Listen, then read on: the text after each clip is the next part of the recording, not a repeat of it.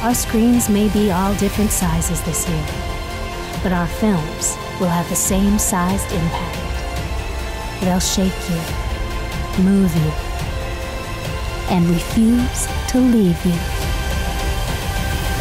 Mark our words. Groundbreaking stories are very much to be continued. Hello, everybody, and welcome to the Spoiler Warning Podcast. This is our 2020 Toronto International Film Festival review of Nomadland. I'm Christopher Schnese. And I'm Stephen Miller. And if you're joining us for the first time, the Spoiler Warning Podcast is a weekly film review program. Each week in the show, we're going to dive in, debate, discuss, and argue over the latest films coming to a streaming platform near you. Of course, except for in this string of episodes where we're talking about films that just got released at the 2020 Toronto International Film Festival. We got to see a few of them, and we're talking about them here.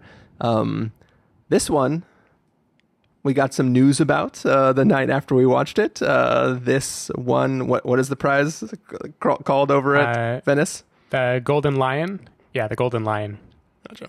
So, obviously, this is probably going to be a pretty positive review.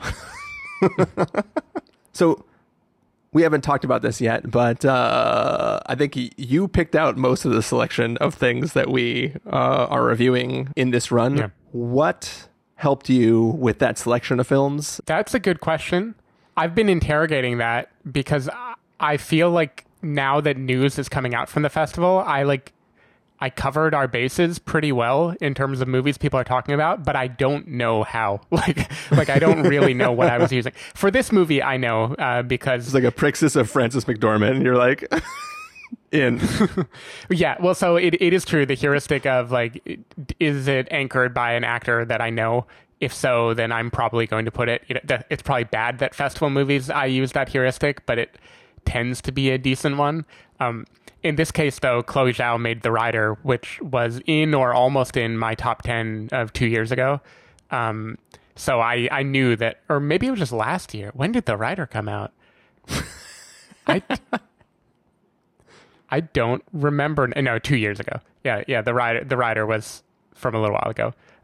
But anyway, I knew that I wanted to see her next movie. So this came as no surprise to me, but I'm going to be honest, I didn't expect this to be a big film or anything. Like, it seemed just like an interesting little movie, and I was curious to know more about it, but I would not have predicted that this was about to win a major award or be like one of the most talked about films at the festival, so we got lucky.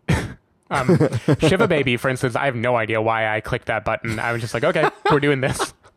Hey, that worked out, though. It was a good introduction. Like, after I picked most of these, I did find an IndieWire article where people talked about, like, movies not to miss at the TIFF lineup. And so that's where I found, like, another round. That's one that I would have missed otherwise, probably. Yeah. But, yeah. Otherwise, just luck at the draw. Cool. Well, we're about to talk about a film where some people might not have a luck of the draw. We're talking about Nomadland once again. No trailer for this one, so I'm just going to give a brief description. It basically follows a woman who is living that nomad lifestyle and traveling around in a van, and sort of shows her as she encounters other people who are part of this subculture of people who have sort of just left normal civilization and live out of vehicles and travel around the country, get work where they need it, and yeah, Stephen Miller. Is this as great as everybody's been saying it is? Certainly for me, it is. I mean, this is... So Carson actually texted me on Sunday and said, Sarah and I just watched the trailer for Nomadland and said, this is the most Stephen movie of the year. Is there an actual trailer? I don't think they're wrong. There was something, at least. There was something that they watched. I didn't actually interrogate what it is that they saw. Okay. Maybe it was just the clip that they saw, too. Yeah. But... This is definitely the kind of movie that is right up my alley. I know it's kind of reductive to just talk about a movie by describing other movies, but like Leave No Trace is a very good comparison for some of what this movie is doing. I think Andrea Arnold's movies like American Honey are good examples too of films that are anchored by largely amateur or like non-professional actors, and then just like putting a few professional actors in there and watching them blend in. I think there's something really beautiful and contemplative about that if you can pull it off. And we're going to talk a little bit later tonight, depending on how far we get. I don't think every movie that tries this pulls it off exactly. But when it works, it's just beautiful. And I thought this was a very, very lovely movie that it is not plot driven, right? Like you probably know that just from reading what it's about. And certainly if you don't, then 20 minutes into the movie, it's pretty clear that this is, let's follow the life of this woman.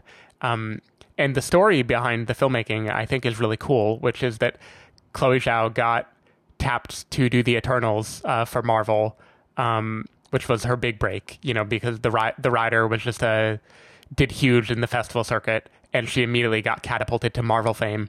And she said, I have like a few weeks before I have to start filming The Eternals. I want to make another independent film first. And she basically just got Frances McDormand, David Strathairn, and met a bunch of people, and they made this movie on the road. So again, very, very American Honey in how it came about. And I just think it's so, like, the word I want to use is humanist. Like, it feels like a movie that is about having empathy for a group of people and trying to tell how they live as accurately as possible. And yeah, it was just beautiful. Like, there are multiple times in this movie where I like teared up just hearing people describe what I knew had to be their real life. Because there are certain people that you're just like, you could not be a professional actor, not because you're not doing a good job, but because you're not in central casting. Like, you are so specific. You have to just be you know? The funny thing too is this like movie. The whole time I was watching the film, I was like, I think these are all nomads. And then like when the credits roll, it's like character name, first name, actual person's name, same name. I was like, oh, okay, yeah, this is basically, those are all those actual people. Yeah, like literally the only person in this movie, as far as I can tell, that does not have their real name is Frances McDormand. Her character's name is Fern. Even the other actor, David Strathairn, he's Dave or David in the movie. Like, this is the kind of movie where you can tell that they were just all getting to know each other and just being themselves and just capturing this like beautiful American landscape. And it does not hurt that we are in the middle of a pandemic. And so seeing people in, you know, wide open spaces throughout America, just like basking in the solitude, I found that just very lovely. I think I think it's beautiful. Just everything, the little details of how do you live out of a van? You know, how do you find work? This idea of this other life where people, they recur in each other's lives. Like, they might run into each other 6 months later because they're both working this gig. Everyone knows that there's a beet harvest in North Dakota. You know, it's just, I just liked it. I love movies that teach me about a subculture or a way of living that I've never thought of before. And I thought this just combined it with the sort of cinematography that I love, of just like, let the camera bask in how the landscape looks. And with this like strong empathy streak of let's feel for characters, like characters who are no longer with us or characters who have lost something and are trying to cope with that loss. I loved this movie. I think it lives up to the hype, while at the same time being a very not hypey movie. So who knows how it's going to be by December when it actually comes out and people have heard raves about it for so long. But I really loved it. Yeah, I hadn't heard like a ton of hype. I had seen one tweet from David Ehrlich like as I was about to start watching it, and then I started and he never hypes but I wasn't like paying attention to the list of films because like most of the people that I follow probably aren't watching these films, so I kind of just wasn't paying attention, but I honestly had no idea what I was in for when I sat down to watch this film, but this is a beautiful fucking movie, and it's amazing too because the journey you go, at least I went on through the film, is obviously the empathy is there, but half the time you're watching these people and you're like, this is the most freeing thing I've ever seen. Like, could I do this? Could I just fucking go away and live at times you strive to want to do what they're doing. And at times you're like, oh my God, this is like, harrowing, and like, I can't believe that they're surviving even trying to do this. And like, it constantly just ebbs and flows between kind of those two emotions. You see like the beauty of the world, and you see like kind of the not sad. I mean, yeah, definitely sadness, but like they're like, you're constantly going back and forth. And it made me think about not the ethics, but like, it still feels a little weird, not icky, but it feels weird that all these people are real and just talking, and she is pretending to be a person that is going through the same thing. But I assume she like lived out of that van the entire time they were making the film. Like, I assume, yeah, I'm sure. I just assume that everyone else stayed in hotels and she stayed in the van. Like, that's just. I want to believe this is like First Cow, where they probably spent like weeks just learning how to shit in buckets and do everything you have to do. Yeah, like it was kind of just an amazing watch, and I think that like. It's first of all, it is shot very documentary style, where like you're like, I'm watching a narrative film, right? This isn't a documentary, but it's clearly documentary style, and you're watching it and you're just watching these people live. And I found myself completely like engrossed in what was going on. And you know, the sort of the relationship she builds with these different people that, as you said, she keeps encountering over the seasons as she's kind of going from place to place, trying to get work at different places, just kind of, it was an amazing thing. I also started to think about like, is everyone at every road stop that I've ever been at one of like somebody who lives this nomad lifestyle? It just kind of, my head went all over the place as I watched it. And I just kind of got so engrossed in this film that like, by the time it was over, I wasn't ready for it to be over. And how much stuff that they like, you're mostly watching a slow moving experience roll forward, and then as you get to the end, there's just this enormous crescendo, which I was not prepared for. It like wrecked me. I don't even know what wrecked me. Like, just the last shot of the car on this like lonely road, and then that title card for those that had to depart, we'll see you down the road, or whatever the line is. Like, tears instantly started pouring from my face, and I was like, I don't even know why I'm crying. This is just amazing. And I just thought it's a brilliant film, but I can't tell you why it's brilliant. It's just the experience of watching it. You're like, this is a brilliant film, and I don't know what it's doing, but it's doing that really, really well. Yep. Yeah, I didn't know exactly. It is very much experiential, and that is it. I mean, not to avoid credit, like, I think Frances McDormand is doing amazingly well at chameleoning into this lifestyle and feeling like she isn't just an actor walking around a bunch of these real people. Like, you actually believe her. And this plays so well to her strengths too, right? As being the kind of no nonsense, I'm not gonna like amp up the emotion, I'm gonna be like grip my teeth and bear it and keep moving forward. Like, I feel like this is the opposite of the way Three Billboards used that same strength of hers, where instead of heightening it up and making it kind of actorly, this is like, no, now this is just about a little bit of sadness, but not wallowing, just like the innate sadness of being alive, you know? So like, while you were saying that, it made me, I think I know why it weirded me out a little bit, is because I wasn't convinced that the people she was talking to knew she was an actress. Like, like she's so good, and she is doing like, she's so amazing at this. Like, that's why I was joking about, like, I bet you she slept in that van the entire like time they were making the film. 'Cause I was so convinced by her that it made me wonder if everyone knows she's playing a role, or if everyone thinks she's one of them, and they're like getting like it. If that is the case, which I'm not saying it is, because it's probably not, it was like she was so convincing that I worried that there was manipulation of the people that they were filming. Like, do they think this is just a documentary that's following this woman, or do they know that this is a narrative film where she is an actress pretending to be one of them? So now an interesting thing would be, I am curious to know if you would like The Rider if you went back and watched it now, because The Rider was 100% non-professional actors, which is the difference, right? This movie at least anchors it so the protagonist is a professional actor that we are familiar with. And in The Rider, it's the same way, where it's blurring the lines between documentary and fiction, because The Rider was about people who train and ride wild Mustangs in like the Badlands of Montana.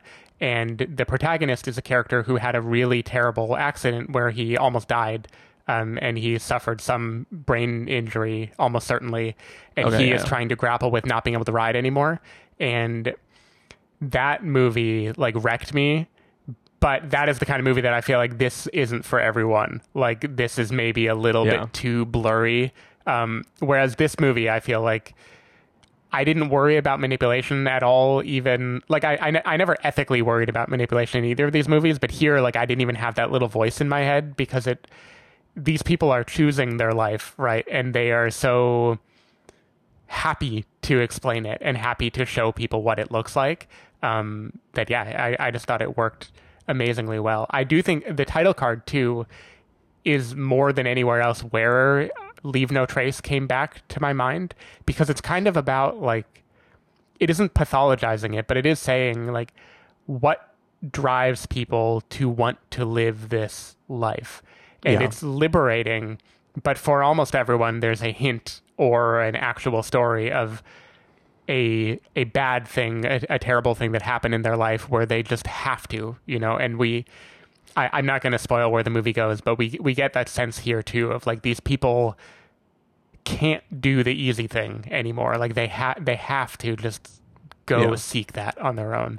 And that's one of the things that's so brilliant about the film is, for the most, like, most of the people who are living this lifestyle had a thing that thrust them into the lifestyle, but now they celebrate it and they don't want to return to normal society.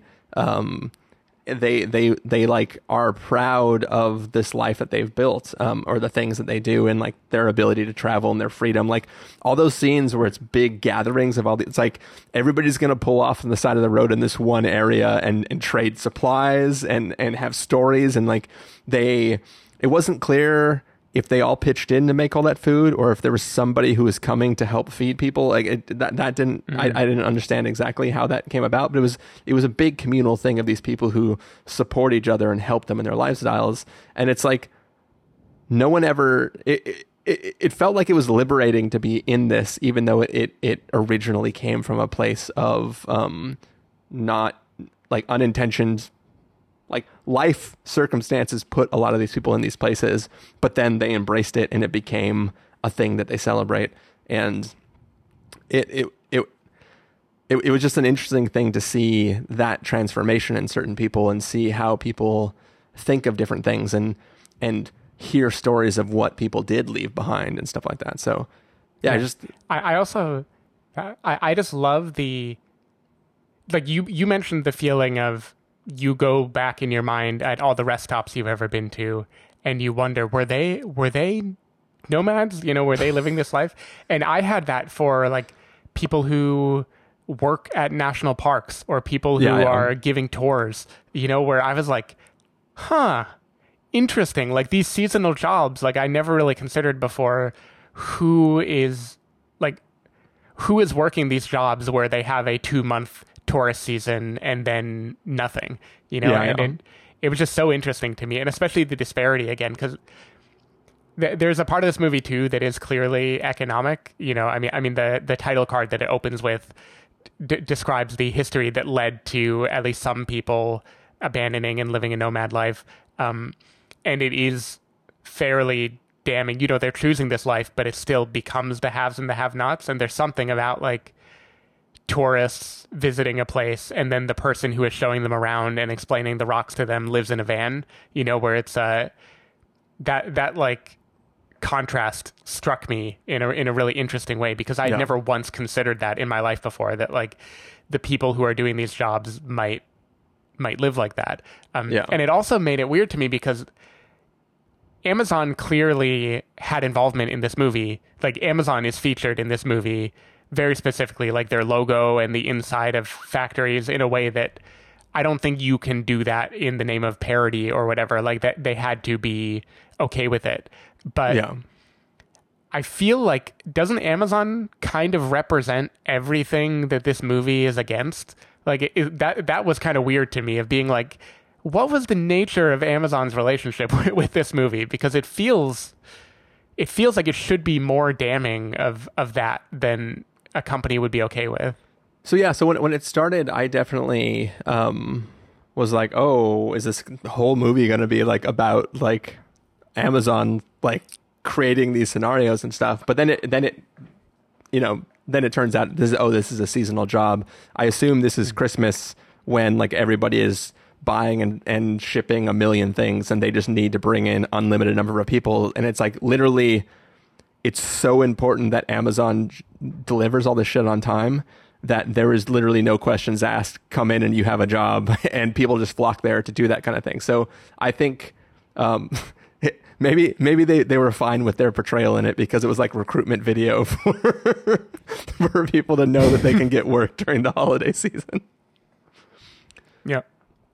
For me, though, one of the most interesting things, though, about that aspect of it is, unless I misunderstood the conversation, it seems like for these seasonal workers, Amazon pays for their like slip at the RV park. That's what it seemed like, yeah. Yeah, and also with the title card at the beginning, there are towns that get created out of nothing around like a mine or a quarry, or like all these things that are naturally existing in the world, where a company suddenly needs to like completely destroy a section of the planet, like in order to make a profit.